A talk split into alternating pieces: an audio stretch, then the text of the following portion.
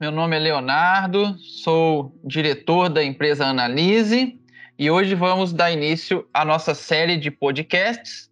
E, para iniciar, nada melhor do que convidar o professor que mais influenciou né, na minha carreira profissional, que foi meu orientador de mestrado, doutorado, pós-doutorado, o professor Leonardo Lopes Benig, da Universidade Federal de Viçosa.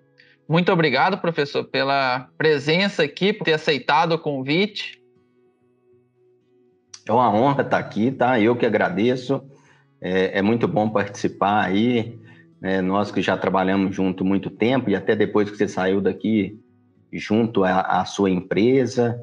E nós estamos sempre com total disponibilidade aí para tudo que você precisar, viu?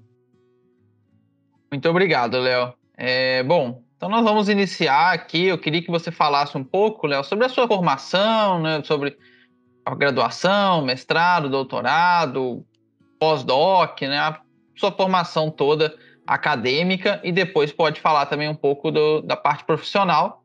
E à medida que a gente for avançando, nós vamos é, evoluindo aí nas perguntas. Tá certo.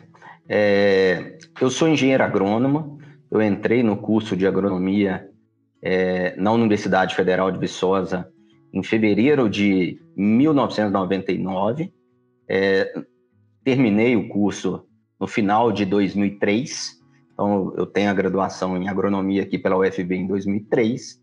É, fui para a Universidade Federal de Lavras, é, fazer meu mestrado, fiz meu mestrado lá trabalhando com melhoramento de batata, seleção assistida, né, envolvendo aí então marcadores moleculares, naquela época eram a maioria RPD, a gente utilizava até tentar utilizar aí seleção assistida para uma característica para uma característica quantitativa, né? Então foi um trabalho bem interessante. É, levou dois anos fazendo esse trabalho, né? Fiquei em Lavras então de 2004 a 2006. É, 2006 eu retorno para Viçosa e inicio meu doutorado. É, em Labras eu tive a orientação do professor César Brasil, um grande amigo, em Viçosa eu retorno para a orientação do professor Cosme Damião Cruz, que foi meu orientador durante três anos na, na formação, na graduação, e a gente vem a trabalhar junto é, com assuntos relacionados à estatística genômica. Então, eu entrei aqui em 2006, no doutorado, e é, saí do doutorado em 2007. No meio de 2007, eu fui contratado para uma empresa florestal, na época chamava VM Florestal, é, Valorec Manisma, é, ficava em Paraupeba, do lado de Sete Lagoas, eu morava em, em Sete Lagoas, e então eu assumi lá no segundo semestre de 2007. É, nesse período do doutorado, de um ano e meio de doutorado, eu fiz um concurso para a Embrapa e fui, é, e fui aprovado nesse concurso da Embrapa. E em 2008, em janeiro de 2008, é, um chefe da Embrapa, na atual era Embrapa Agroenergia, me convida para uma reunião, para uma entrevista, e tinha interesse de me contratar por trabalhar, atuar na área de biometria. Então, ele ao comentar isso, eu retorno a Viçosa para defender minha, minha tese de doutorado, né? Então, completando aí dois anos, eu defendi o doutorado com dois, mas na verdade eu tinha gastado um ano e meio para fazer a tese. E assumo na vaga de pesquisador A, né? Com nível de doutorado na Embrapa Agroenergia, lotado em Brasília. É, fico em Brasília, então, de 2008 a meio ao julho de 2010. No julho de 2010, eu passei num concurso para professor de genética quantitativa e estatística genômica, que era o, a grande área é, do meu concurso, na Universidade Federal de Viçosa. Então, eu assumo aqui em 2010. Acaba de fazer 11 anos, né? Nós estamos em 2021 e eu assumi aqui. Desde então, ministrei disciplinas de genética humana, genética básica, citogenética. Para pós, eu tive estatística genômica junto com o professor Cosme, genética quantitativa, genética da pós, é, análise de dados na pós-graduação, essas todas eu ministro ainda.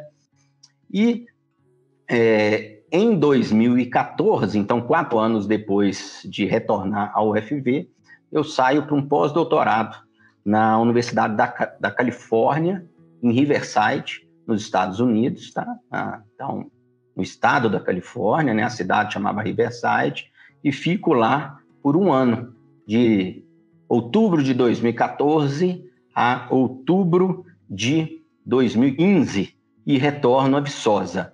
É, em 2017, eu assumo a coordenação da pós-graduação em genética, aqui na UFV. A pós-graduação, naquele momento, é, estava com o conceito 6 e trabalhando aí junto com os professores, técnicos administrativos, estudantes, conseguimos fazer com que ela voltasse ao conceito 7 e janeiro desse ano, de 2021, eu larguei a pós-graduação. Nosso mandato aqui é de quatro anos. Então, entregando ao novo coordenador a pós-graduação, agora conceito 7 novamente. Essa, resumidamente, aí foi a minha trajetória é, ao longo da desde a graduação até hoje aí aqui na minha na minha área de trabalho, vamos assim dizer. Não, bacana, Léo.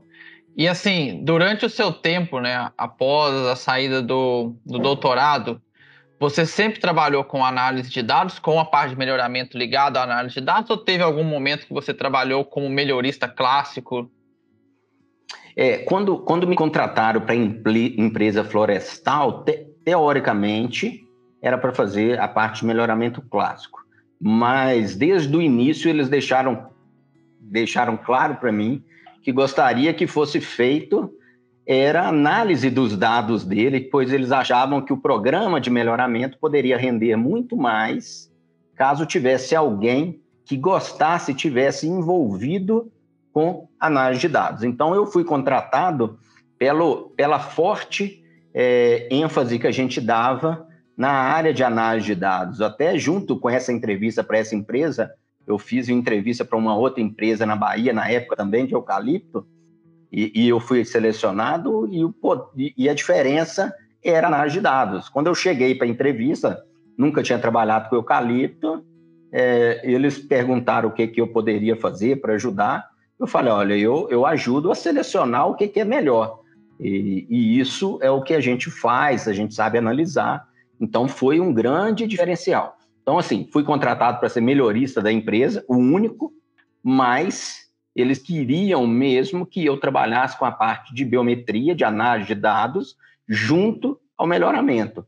Então, trabalhava junto com o técnico, né? Então, meu técnico e eu conversávamos muito para que, que fosse plantado, avaliado, tudo da melhor forma possível, e só no final eu fazia a seleção é, minha é, no computador e a gente ia verificar isso, a seleção de campo. Então, é, tinha essas duas fases. Mas como um programa de melhoramento né, florestal aí, você leva muito tempo até pegar esses materiais, então a gente tinha que ter uma certeza de errar pouco. E isso a análise de dados auxiliava muito, muito a gente. É, na Embrapa eu trabalhava como biometrista mesmo, então a empresa lá, ela, a Embrapa Agroenergia, ela teve, né, ela tem até hoje um programa de melhoramento que era de pinhão manso e hoje está com, com o com Canola, com o pesquisador Bruno Laviola, grande amigo meu, e eu atuava ajudando aí em delineamentos, é, análises, e a gente tem essa parceria até hoje mesmo, eu tendo é, saído de lá, eu e o Bruno, nós somos grandes amigos, e, e, temos a parceria trabalhando agora também com, com outras culturas. Então, a vida inteira é, é com biometria, análise de dados. É, eu tenho aqui em Viçosa, é, montei né, um laboratório de biometria. Então, é um laboratório com três é, né, servidores de, então, de, de alto desempenho para análises mais robustas. Nós temos 30 computadores é, que são muito bons para análises individuais, aquelas que não exigem tanto, mas que um notebook não consegue, tá? E, e é tudo voltado a isso. Até a formação dos nossos alunos, ela é voltada para a melhor análise de dados possíveis e constante estudo de metodologias novas e tudo mais. Legal, Léo. E hoje, algo que os alunos às vezes comentam muito, e eu pelo menos considero errado, mas quero saber bem a sua opinião em relação a isso. É, muitos alunos, né, quando vêm fazer algum curso ou, ou participam de alguma palestra, fala: Ah, mas eu sou. Vamos trazer até para nossa área, né? Eu sou biólogo e eu não posso trabalhar com soja ou milho, que é da área de agronomia. E você nos traz aqui um exemplo muito claro que você formou em agronomia e logo entrou numa empresa florestal para fazer melhoramento florestal, né? É, o que que você, com esse conhecimento, nessa né, bagagem que você pegou, diria né, para os alunos que estão formando hoje, que querem trabalhar nessa parte de análise de dados, talvez não só como melhor, na área de biometria relacionada ao melhoramento, mas outros tipos de análise também, sobre essa questão de trabalhar em diferentes áreas e não apenas naquilo que você, talvez é a sua graduação, mas trabalhar em outras áreas. Eu acho que a gente tem que ter conhecimento da nossa área de atuação. É, esse é o ponto forte. Então, se você trabalha com análise de dados, você pode ser biólogo, você pode ser agrônomo, você pode ser é, engenheiro florestal, nada impede, né? Zootecnista, médico veterinário, e nós temos muito, vários né, exemplos disso. Nós temos aí um amigo nosso em comum, Vinícius Junqueira, tá, tá bem é, na Baia, né? E ele é médico veterinário e, e ele coordena parte de melhoramento se eu não me engano, soja e, e milho, alguma coisa desse jeito, me corrija aí. E, ou mesmo. seja, é, o que vale é o conhecimento dele de análise de dados. Então, não, não tem isso. as pessoas, né, sobretudo os estudantes, eles têm que, que tirar isso de cabeça.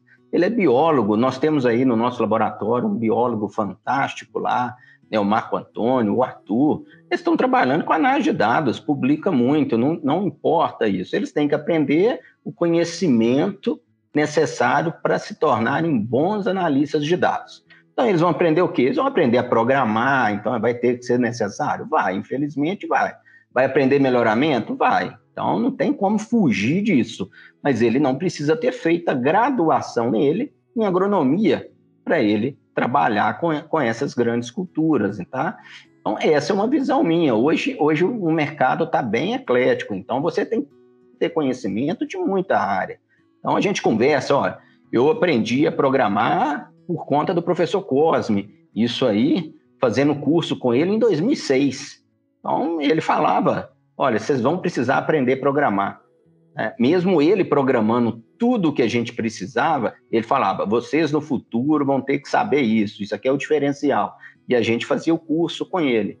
Hoje você, para utilizar aí técnicas novas, que está falando muito, ah, inteligência artificial, é, fenotipagem, é, ou seja, surge uma técnica, mas que te demanda programação. Se você não souber, você não usa. Então, assim, não é o curso mais da pessoa, que está fazendo ele ser um bom analista de dados. Está fazendo mesmo é o conhecimento que ele tem, tá? É, em outras áreas que complementem o curso dele. Eu, eu tive uma bolsa agora de CNTQ aprovada, é, então implementamos agora em setembro, e eu abri seleção para candidatos. Então, o que, que precisava? Minha vaga era para inteligência computacional, e eu exigi programar em R e Python, os dois diferenciais. E tinha aluno da graduação que programava muito em Python, muito em R, ou seja, já estão saindo da graduação com essa visão. Tem disciplina disso? Olha, não tem não. Então o aluno que vai ter aí, aonde que ele faz estágio, que vai abrir a mente dele que ele não precisa necessariamente é, se ele for biólogo, trabalhar com algo que não possa ser agronômico, né? Que se ele for igual eu era agrônomo, não quer dizer que eu não posso trabalhar com algo de empresa florestal. Isso não é uma, uma área só do engenheiro florestal. É lógico que ele teria maior chance de seleção se a diferença nossa for nisso. Ou seja, eu quero contratar uma, um, um, um profissional para análise de dados. eu tenho dois que são analistas de dados ótimos, um é engenheiro florestal e um é agrônomo. Ora, se a minha empresa é florestal, provavelmente eu vou contratar esse engenheiro florestal. Mas para isso, ele tem que ter passado em todas as outras fases que o agrônomo, o biólogo, teria que ter passado do mesmo jeito. Então, não é a formação por si só, hoje em dia, não é o que faz ele estar ou não estar contratado. O que faz é ele saber ou não a área que ele escolheu. Né? Isso, é isso que faz a diferença. É você contar, se alguém te perguntar assim, no que que você é bom?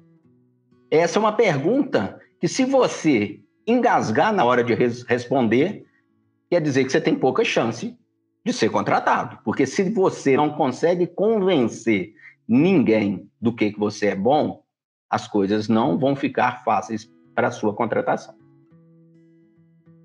Não, legal, Léo. E você trouxe dois pontos importantes aí, né? É, a questão da programação e a questão aí, né, da sua vivência de empresa privada e empresa pública. É, hoje, muitos estudantes, quando estão no mestrado, no doutorado, ou até mesmo na graduação ainda, tem muito essa preocupação de qual área ir trabalhar, né? Ah, vou para o privado, vou para o público. Você que passou pelas duas, você poderia trazer para a gente assim, o que, que você achou de vantagens na empresa privada, o que, que tem de desvantagens? Mesma coisa na empresa pública, vantagem, desvantagem. Se você vê diferença entre a Embrapa, né, que é público, mas é um pouco diferente de estar na universidade, né, que acaba indo mais para a área de pesquisa. Se você quiser falar um pouco sobre isso. Então, é, existem muitas, muitas diferenças, até pelo propósito que cada uma da, das áreas se, se propõe, né? Então, quando você está numa empresa privada, como foi meu caso, é, você tem um objetivo. Então, qual que era meu objetivo? Entregar o melhor material, no caso eucalipto, com as características de interesse. Características de interesse para quê? Para o que a empresa faz. No meu caso, a empresa ela utilizava o carvão oriundo do eucalipto para fazer o ferro gusa. Então, ela tinha uma metalúrgica também. Então, eu, como melhorista, eu tinha que selecionar um material com características de interesse. Essa característica é totalmente ao contrário do que se eu trabalhasse numa empresa que faz celulose, por exemplo. Tá? Então, a celulose, você quer outras características. Então, eu tenho que entregar um produto. Este é o meu papel como é, pesquisador de uma empresa privada. Aí muita gente fala, ah, mas não tem estabilidade. Olha, eu não, não concordo muito com isso. Eu não conheço nenhum melhorista bom que tenha instabilidade é, na área privada. Tá? Então, amigos meus que trabalham em empresa privada de eucalipto ou não, é, eles têm o emprego dele garantido. O que, que faz então o emprego garantido? A competência deles. Então, se eles forem competentes, a gente sabe que a empresa não vai mandar embora. Tá? Ah, pode mandar? Pode mandar. Isso aí pode mandar.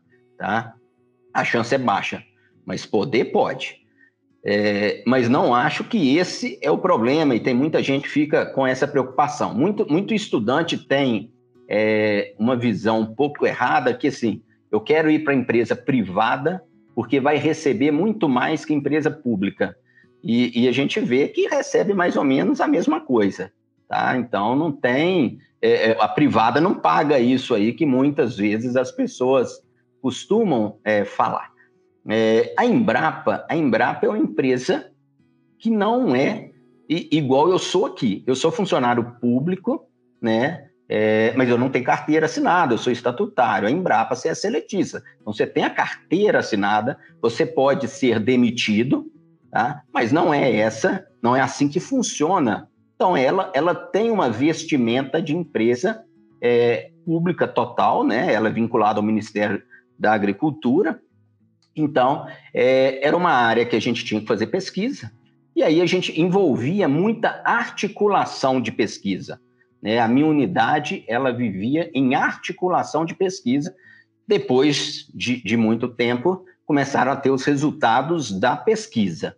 Tá? Então, essa era uma vivência. Mas se você entrasse hoje numa Embrapa é, milho e sorgo, por exemplo, você vai fazer pesquisa o tempo todo. Por quê? Porque ela é uma unidade de pesquisa desde o início, né? Ela tem que entregar um produto de milho, de sorgo, hoje é milho sacarino, é milho para determinados fins. Então funciona do mesmo jeito. Já na universidade, você é contratado para dar aula, tá? Só que geralmente o desejado é que você faça ensino, pesquisa e extensão. Desses três, gosta-se, seria bom que você sobressaísse, se destacasse em dois. Então, ou você faz ensino e pesquisa, ou ensino e extensão. Né? Nós aqui da nossa área, do meu laboratório, nós temos muito mais coisa de ensino e pesquisa. O que, que nós fazemos de extensão? Olha, nós damos cursos de extensão, né? treinamos as pessoas em análise de dados, essa, essa é a nossa vivência de extensão. Então, aqui você tem, lógico que se você seguir todas as regras exigidas, então, por exemplo, professor tem dedicação exclusiva, que é meu caso, eu não posso ter uma outra fonte de renda, não posso ter outro emprego. Então, essas são algumas regras básicas. Se você está em uma Embrapa da vida, você pode ser pesquisador da Embrapa e dar aula numa faculdade particular sem problema algum. Isso aí é permitido, pelo menos sempre foi permitido, né? Aqui não. Aqui eu não posso fazer essas coisas. Então, são pontos diferentes. Então, eu tenho uma dedicação exclusiva à minha instituição, tudo que eu faço é dela. Então, por exemplo, eu sou, eu sou proprietário de um software chamado RBio. Esse software eu que fiz, eu que programei quem que é aí ele, né? A gente faz o cadastro dele, então ele é patenteado. A patente vai em meu nome junto com o nome da UFV. Ele é da UFV. Por quê? Porque é ela que paga meu salário. Ele saiu do conhecimento que eu obtive trabalhando, então faz parte disso. Então são diferenças pequenas, sabe? E, e eu sempre falo, né? Tem muitos alunos que ficam aí com essa grande preocupação eu falo com eles, não preocupem com isso, preocupem em ser bom. Se você for bom, vai aparecer uma oportunidade, você vai para ela. E se você não gostar, você muda. Eu mudei três vezes e poderia ter mudado mais, que eu tinha passado num outro concurso da Embrapa e fui chamado pela Embrapa Gado de Leite em 2011 ou 2012, não lembro, que logo depois que eu cheguei aqui, ou 2010. Ou seja, não, não é essa que deveria ser a preocupação. A preocupação deveria estar bem preparada para o mercado de trabalho. Aí você vai para a empresa privada. Se, te, se gostou, fica. Se não gostou, corre atrás de, de outra coisa que com certeza o mercado tem vaga. Não, legal, Léo. É, bom, e você citou aí né, a criação do software, do seu software estatístico, né, o RBio. É, eu gostaria que você falasse um pouco sobre o software, né, sobre o que, que te motivou né, a desenvolver um software, que a gente sabe que não é uma coisa simples de ser feita, né? E falar um pouco sobre o que, que o software hoje traz para os estudantes. Olha, o software RBio, né, ele, ele já tem um tempo bom aí, tem mais de cinco anos. É, ele é um software de análise estatística e biométrica, então muito, muitos procedimentos da área de, de genética são contemplados ali dentro. É, mas ele é, sobretudo, um software estatístico. Então, é para que as pessoas de qualquer área tenham acesso a esse software. E o que, que acontece? É, eu, como sou da área de, de, de biometria, é, muitas vezes chegavam alunos, professores, né, outros pesquisadores, me procuravam para eu auxiliar na análise de dados. Aí eu ia fazer análise no R, aí eu fazia o script, rodava, entregava a saída para eles, tudo bem. Então, foi, toda hora. Ia aparecendo, aí passava três meses, uma outra pessoa me procurava para eu fazer um procedimento similar àquele primeiro, só que muitas vezes eu salvava não o nome do procedimento, eu salvava o nome da pessoa. Então eu já não sabia quem que era a pessoa que eu fiz aquilo. Moral da história, eu tinha que fazer de novo o script, desenvolver para a pessoa rodar. E aí, por excesso de preguiça, eu falei: olha, eu não vou ficar fazendo isso mais é, dessa forma. Como que eu vou fazer? Eu vou criar um software que ele seja amigável ao ponto do usuário é, não precisar fazer o script, que é uma grande dificuldade né, das pessoas, e que, ao processar a análise, eu libero para o usuário o script. Queira ele mudar qualquer coisa, queira ele só guardar. Então, eu queria que eu tivesse o script armazenado e eu não precisasse ficar criando script, criando, olha, o nome do arquivo é outro, está na outra pasta. Só isso aí já, já gerava trabalho. E começou numa brincadeira aí, né, desse jeito. E fui aumentando os procedimentos, as pessoas, olha, por que, que você não coloca tal coisa? Porque eu estou precisando. Aí eu colocava, colocava, colocava, tinha ajuda aí, você mesmo é, mandou scripts, né? Olha, tem esse script aqui, você não acha interessante de adicionar? Nós adicionamos. Aí eu coloco o nome da pessoa que, que fez o script para mim, tudo bonitinho lá para manter o nome dela, né? E aí foi dessa forma.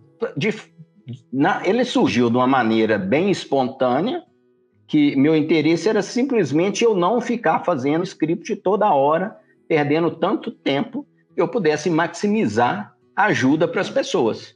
E fico feliz de ver que hoje tem muita gente que usa de outros países, recebo muitos e-mails das pessoas aí de Colômbia, já recebi de pessoas dos Estados Unidos, é, usando o software. É, então, a, a, ideia era essa: cada vez mais é, aumentar o conteúdo. Ele, ele, ele, apesar da gente usar na área de de agrárias, aqui na área de genética, sobretudo, ele não é um software exclusivo para a área de genética e melhoramento, pelo contrário. Né? Eu fiz há pouco tempo as análises de uma disciplina que ela é da medicina e enfermagem e peguei todas as análises que eram feitas nessa disciplina e processei todas no RB, ou seja, ele faz todas, ele soltava as mesmas informações.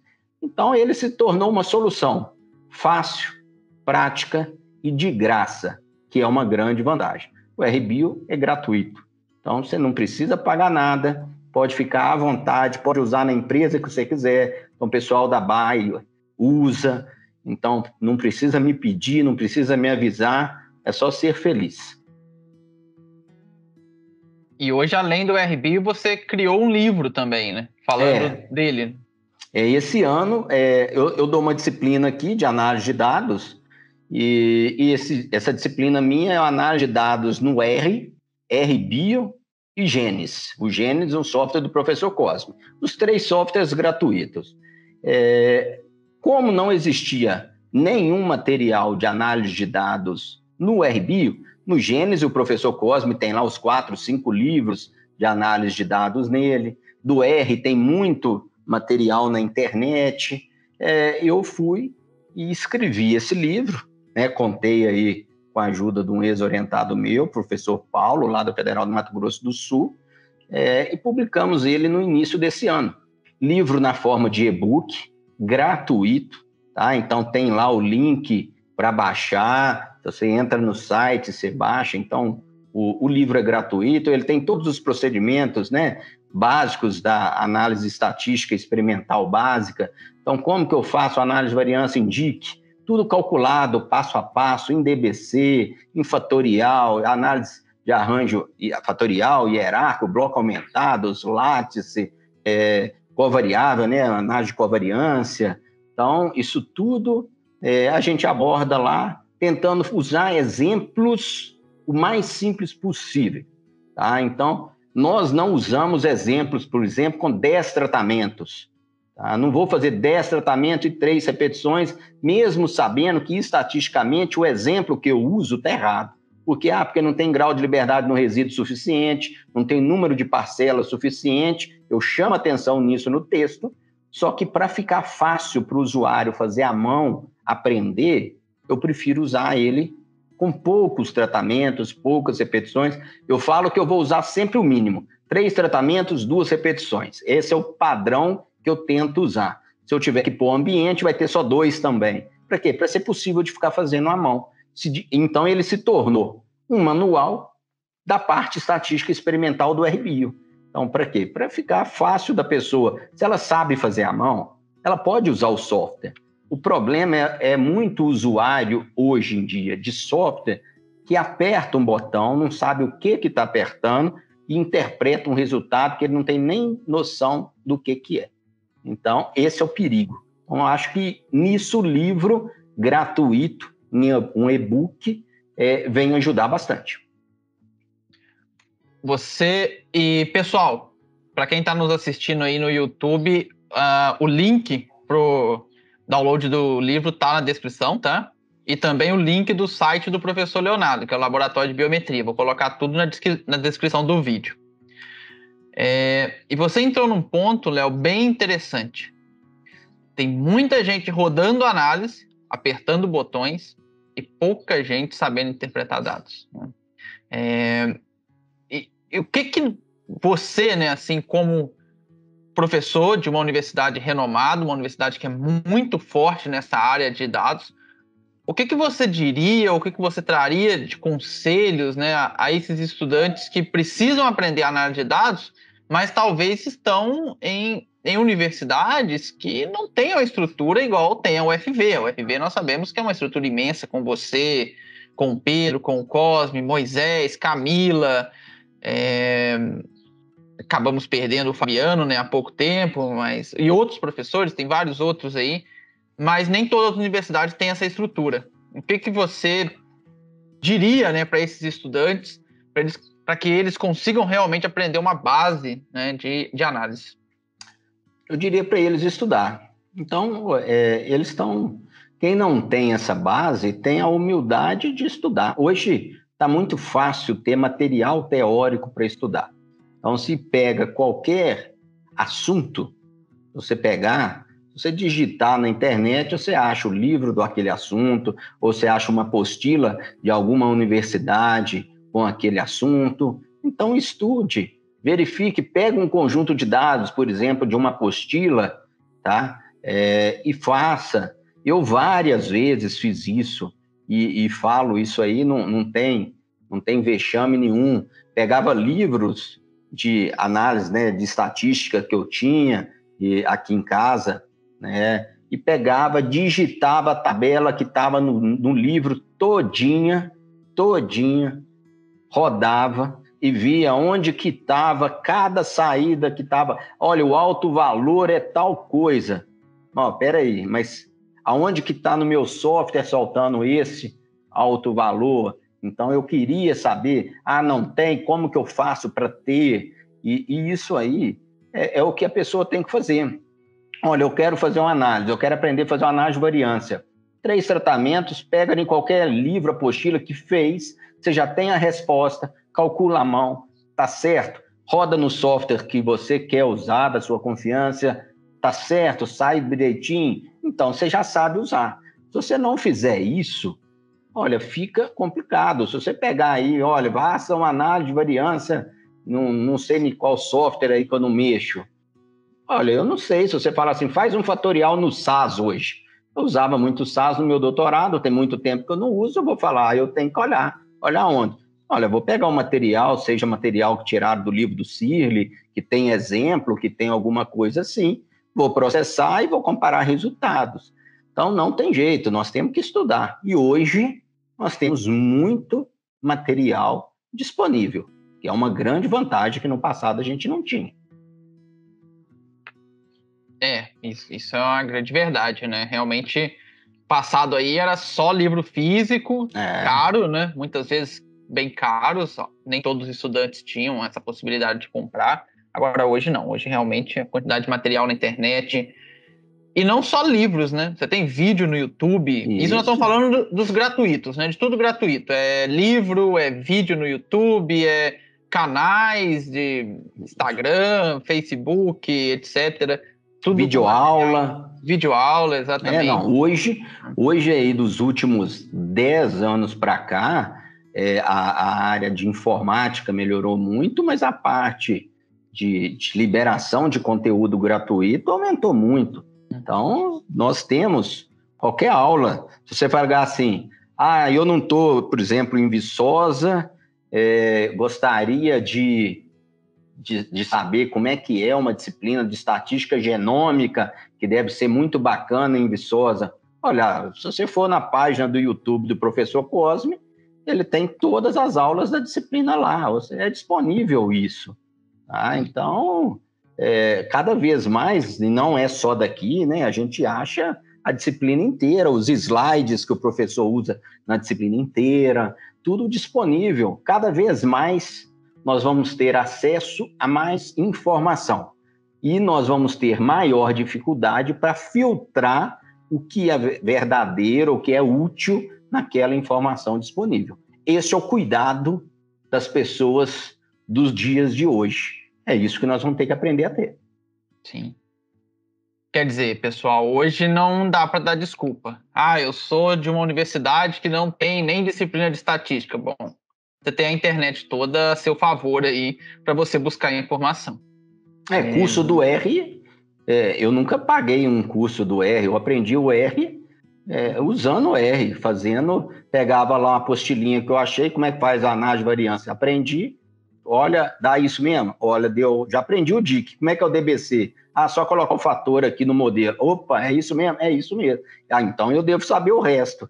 E, e assim a gente vai fazendo, é assim é. que vai aprendendo. Exatamente. É, e assim, hoje o aluno no mestrado, no do, principalmente no doutorado até, né, é muito cobrado, né, Léo, é, em relação a, aprender análise de dados, a talvez aprender uma língua estrangeira, normalmente o inglês, né, sair do país, tem que fazer a tese, tem, né, são, são inúmeras as coisas que o aluno tem que tirar notas boas nas disciplinas, etc. É, o que, que você pontuaria assim para o estudante? Olha, você está entrando hoje no mestrado e daqui seis anos você vai sair para o mercado de trabalho. Na sua opinião, quais são os pontos principais que o aluno deve considerar e deve tentar aprender durante esses seis anos? No conhecimento, ele tem que buscar tanto no mestrado quanto no doutorado. É igual eu falei, o que que você realmente sabe, no que que você é bom. Se você não for bom em nada, o mercado de trabalho não tem por que te contratar para nada. Mas se você sair falando assim, eu sou bom em biologia molecular, então eu sei, trabalhei com transgenia, eu sei nos... Olha, alguém no mercado de trabalho está procurando um profissional apto para trabalhar com biologia molecular. Não sou eu, esse, esse profissional. Mas então tem alguém. Então, essa outra pessoa é, vai ter vaga. Isso é a primeira coisa, conhecimento. É aproveitar. No, no, no passado, alunos faziam muitos créditos na pós-graduação. Então, fazia 24 no mestrado e 48, por exemplo, no doutorado. Hoje faz 24 no mestrado, faz 48 no doutorado, mais os 24 do mestrado computam para aqueles 48. Ou seja, você faz só mais 24 no doutorado. Tem programa que faz 16 no doutorado. Então, não tenham pressa em termos de disciplina. Tá? Eu arrumei emprego, infelizmente ou felizmente, fui trabalhar. Mas se é uma coisa que eu queria ter feito muito mais, era ter feito disciplinas a mais. Por quê? Porque eu fiz meus 48 créditos do doutorado mas não deu para fazer mais. Mas o ideal era eu ter feito pelo menos uns 60 créditos. Né? Tinha disciplina de estatística bayesiana com o nosso amigo Fabiano, que eu não pude fazer. Nós tínhamos aí modelos mistos com o professor Paulo Sávio, que infelizmente eu não pude fazer. Então, existiam várias disciplinas que eu queria fazer. Eu não fiz a disciplina de estatística multivariada, né? É, no, no, passado eu tinha feito via diversidade genética, né? Então, não fiz essa disciplina, né? Fiz lineares 1 e 2, mas assim, tinha muito mais coisas para ser feito na minha área, mas não fiz, porque acabei rápido o doutorado. Então, o aluno ele tem que fazer o máximo possível e fazer bem feito e não estar tá de corpo presente ali.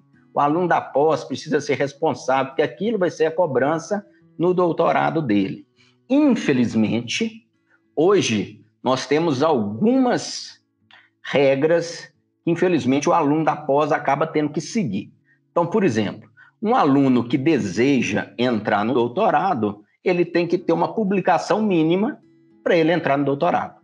Então, além disso, ele vai ter que se preocupar em publicar. ou está em grupos trabalhando, ajudando para produzir artigo científico para aumentar a chance dele entrar no doutorado. Nós temos aí problemas, às vezes, de é, vagas de emprego, e alunos precisam, ao terminar o doutorado, tentar bolsas de pós-doutorado, e aí o currículo, mais uma vez, é, é, conta muito. Então, artigo publicado, ou se ele vai tentar ser professor de uma universidade, isso vai contar. Então, ele também, infelizmente, não pode deixar de lado essa, essa situação de publicação. A gente gostaria que fosse muito menos, o aluno tivesse a, a, o compromisso de fazer um, dois artigos no máximo, muito bem feitos, da tese dele, e aprendesse muito fazendo várias disciplinas. Mas nós sabemos que se você formar esse tipo de aluno, a chance de inserção dele no mercado, se for para empresa, é, para, por exemplo, professor ou para disputar uma bolsa, é, isso não vai ser tão fácil. Né? Uma empresa privada, sim, ela, ela pode muito bem no processo seletivo dela não olhar em momento nenhum isso. Então, o aluno tem que realmente aproveitar, saber o que é bom e construir um currículo amplo. E aí você falou muita coisa. Olha, hoje exige-se que um aluno que saia do doutorado tenha uma noção mínima de inglês. Então, ele tem que saber, se ele for para empresa privada, ela vai exigir isso dele. Provavelmente isso faz parte do processo seletivo, uma etapa em inglês. Ele tem que estar antenado a isso e não deixar para acordar na última hora. Não adianta no último semestre, o último um ano do doutorado, falar, e agora? O que, que eu sou bom? Nada eu não fiquei bom em nada, eu não sei, eu não publiquei nada, eu não sei falar inglês ou outra língua, então eu não estou sendo um diferencial. É muita cobrança. Hoje existe uma competição muito grande, mas ela tende a aumentar. É, esse é um ponto importante, né? Assim, nós tivemos um grande aumento, né, do número de cursos de pós-graduação, de graduação também talvez nos últimos 10 anos, que isso é bom, né? É uma inserção a mais de, de muitos estudantes na pós-graduação, porém o número de vagas não aumentou com a quantidade de alunos. E hoje a competição é muito maior, né? É, parece concurso público aí com a quantidade imensa de pessoas fazendo, porque realmente o número de vagas não é tão grande. Com certeza. É, e levando em consideração, Léo, que você teve né, a oportunidade aí de ficar um ano nos Estados Unidos, é, viu um pouco de como eles trabalham lá. Você viu muitas diferenças ou semelhanças? O que que você trouxe de bom do trabalho lá? O que que você viu que talvez aqui a gente faz melhor do que lá? É, eu, eu fiquei lá num laboratório que também trabalhava com análise de dados. Então, como é o mesmo estilo de laboratório, eu vi que nós não deixamos nada a desejar. Então, nós temos aqui muito mais estruturado se eu pegar o meu laboratório do que eu estava lá, em termos de computadores. É, eu tenho servidores próprios, além de eu ter a possibilidade de usar o da UFV, lá eles tinham a possibilidade de utilizar o da instituição da, da Universidade da Califórnia. Então, assim, é, em termos da nossa área, na área de análise de dados, não tinha diferença, não. Tá? Mas colegas que trabalhavam com a área de biologia molecular e tudo lá na instituição, era, era uma diferença, assim. É, existe muito mais recursos para essas pessoas, tá? É, aí depende muito do tipo de contratação do professor que ele está, porque lá tem essa contratação, né? O cara é 60% pesquisador, 40% professor e, e, tudo mais. Isso vai variar, então o laboratório dele vai ter mais um fim do que o outro. Então, não achei que a gente, neste aspecto, está muito atrás. Tá? É, as relações interpessoais nossas são melhores né, do que o, o grupo que eu fiquei, por exemplo, é, as pessoas mal se falavam durante o ano inteiro. Né? Então, aqui nós conversamos, debatemos ideias, tem, temos as nossas reuniões, né, os nossos lab meetings, que surgem novas ideias, aceitamos pessoas de outros grupos, outros professores. Aqui realmente tudo vira maneira de fazer parceria. Então a gente acredita nisso. Lá não, não senti tanto é, esse, esse, esse lado tão amistoso. Mas em relação a país, né, é, existem é, a universidade tem uma estrutura e um excesso de recursos que comparado com nós aqui, realmente a diferença fica grande.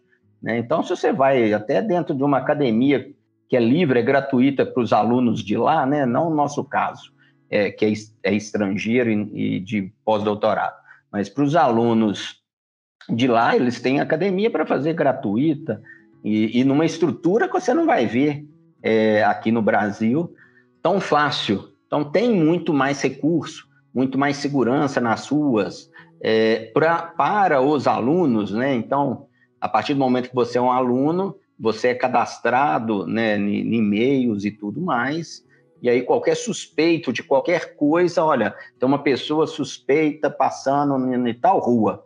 Então você recebe no seu celular mensagem para você tomar cuidado e não passar naquele lugar até a polícia chegar lá. E logo depois eles mandam outro, olha, não era nada, tá tranquilo, ou era, tinha sido alguma coisa. Então, acho, acho essas são as grandes é, diferenças que nós temos. Eles têm mais recursos, muito mais, mas para quem é da área de análise de dados, ele não vai ver tanto essa diferença. Afinal de contas, nós precisamos de um servidor que a universidade de lá tem, mas a universidade daqui também tem, né?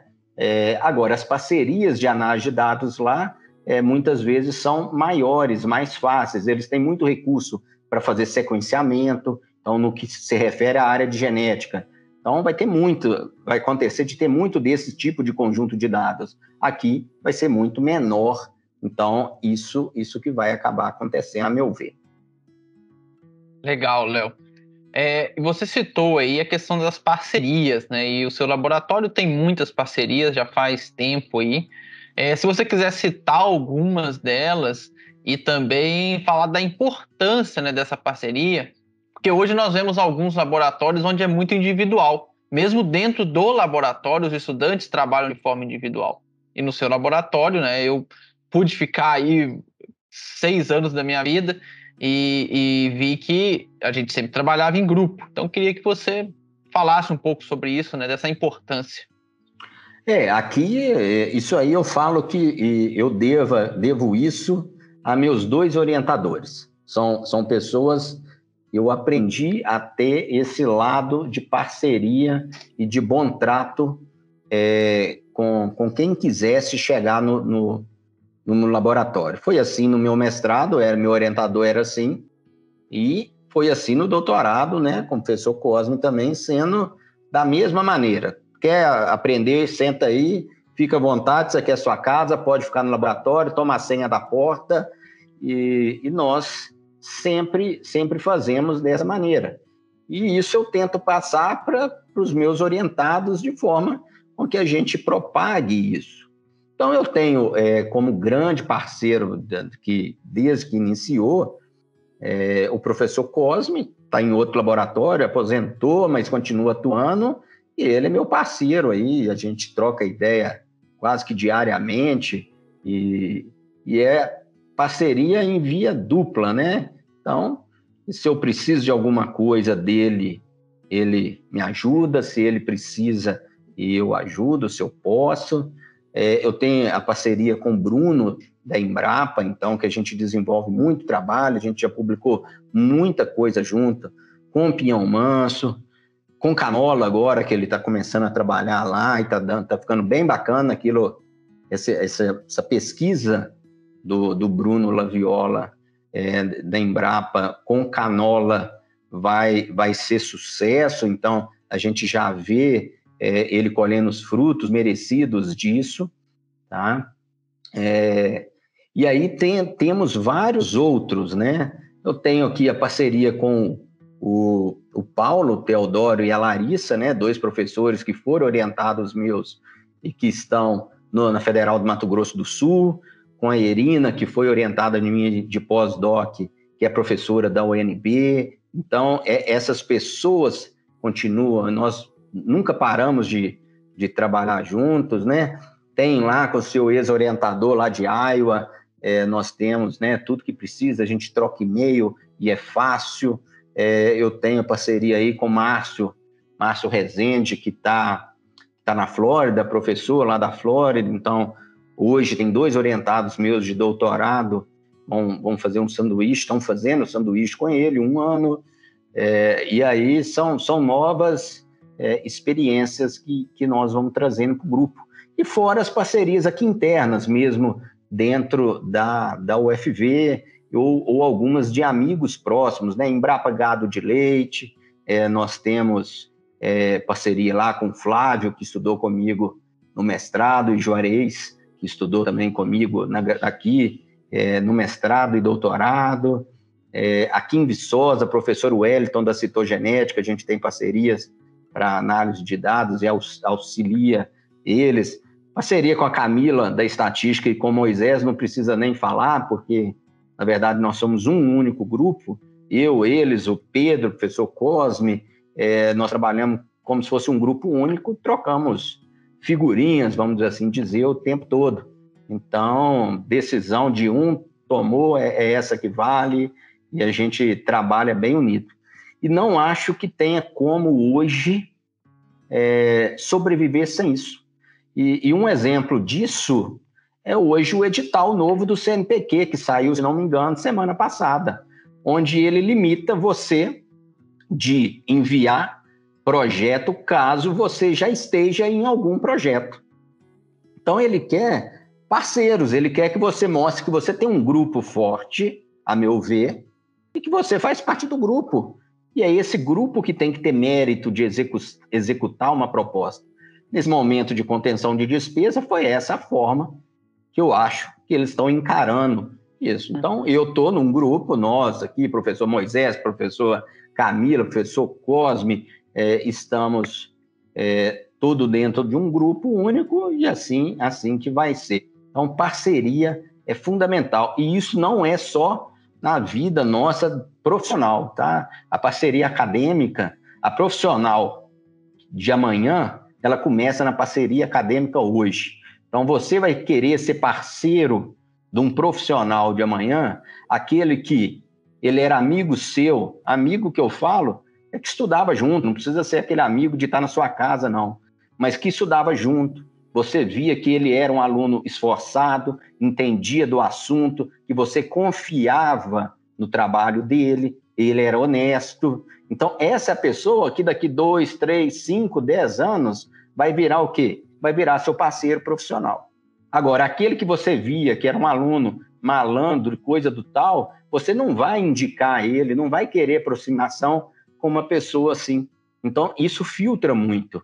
Então, nós temos que tomar esse tipo de cuidado. Parceria é fundamental. Ninguém anda sozinho, ninguém é nada sozinho, ninguém é bruto sozinho.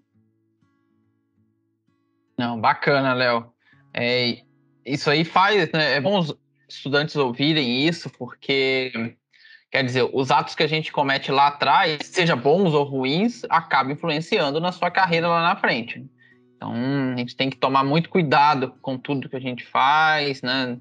Não só na vida acadêmica, acho que a gente pode trazer isso para o pessoal também, mas como aqui a gente está falando mais do profissional, né? Realmente, isso pode influenciar muito, ter um impacto muito grande na sua vida lá na frente. Bom, Léo, a gente está chegando aqui no final né, do nosso podcast. Eu gostaria de agradecer você mais uma vez pela participação. Excelente conversar com você, sempre um grande prazer. Né? É...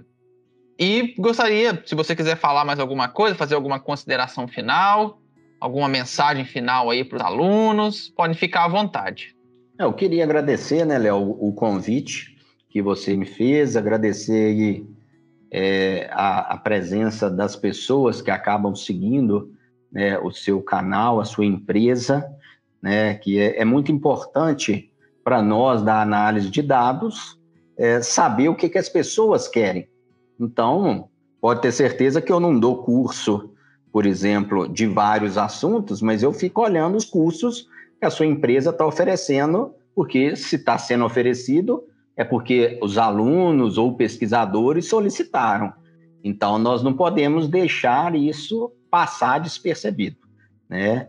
Então, acho que, que os alunos hoje e pesquisadores têm que arrumar tempo é, para dedicar a essas novas áreas que vêm surgindo, ao mesmo tempo que tem que achar tempo para eles. Né? Então, procurar fazer alguma coisa que goste além de trabalhar. Né? Trabalhar é muito bom, não precisa ser a única coisa, você tem que tirar um momento, seja para a família, seja para um esporte que, que goste. Eu sempre incentivei isso lá no, no laboratório, né? Pra, até para esquecer um pouco do trabalho, porque senão é, acabava rendendo menos. Eu sempre achei isso. É, então, nós temos que, que ver isso e colocar à disposição de qualquer pessoa aí que, que entrar em contato com você, pode entrar em contato comigo ou diretamente com você. O laboratório está à disposição para parceria, está à disposição para ajudar as pessoas. Entrem, baixem os softwares, baixem o livro, é, usem lá o RBio, é, se assim achar que é conveniente. E o que, que tiver de dúvida, é só mandar e-mail que eu estou totalmente à disposição para auxiliar, tá? Só trazendo aqui como última mensagem, né? O Léo tem o canal no Facebook, o canal no YouTube, né, Léo? É, é. Qual é o nome mesmo? É o Laboratório ah. de Biometria? É, nem, nem sei, viu? É, no, no, no Facebook é do, do YouTube. Ele, se você procurar RBio, vai cair nele. É, ele tem meu nome também, tá? É, mas se você instalar o RBio, na tela principal do RBio, tem o link do YouTube e do Facebook. É, se eu só clicar nos links, já te leva direto para os canais. Aí no canal do YouTube tem alguns vídeos de erros comuns, alguns procedimentos, como usar vídeos curtos, um minuto, cinco minutos. Tem algumas palestras que eu já dei, que aí eu coloco lá, palestra de uma hora, 40 minutos. É, no Facebook, eu informo quando sai versão nova do, do RBio. Então, o que, que saiu na versão nova, o que, que foi adicionado. Toda vez que eu lanço uma versão nova, eu eu coloco lá no Facebook e compartilho para que as pessoas analisem se elas precisam ou não atualizar, porque é uma dúvida que as pessoas têm. Ah, eu preciso atualizar? Olha, só precisa se aqueles procedimentos forem úteis para você. Não, bacana. Então, pessoal, ó, eu vou deixar, né? Depois eu vou deixar na descrição do, do vídeo, né? a página do Facebook, a página do YouTube do professor Leonardo. Aí vocês podem entrar em contato com ele para tirar dúvidas, usar aí o software que é gratuito. Então tem bastante informação, ver aí as palestras dele, né? E por hoje é só e nós vamos finalizando por aqui. Mais uma vez agradecer o professor Leonardo e agradecer a todos que estão nos assistindo.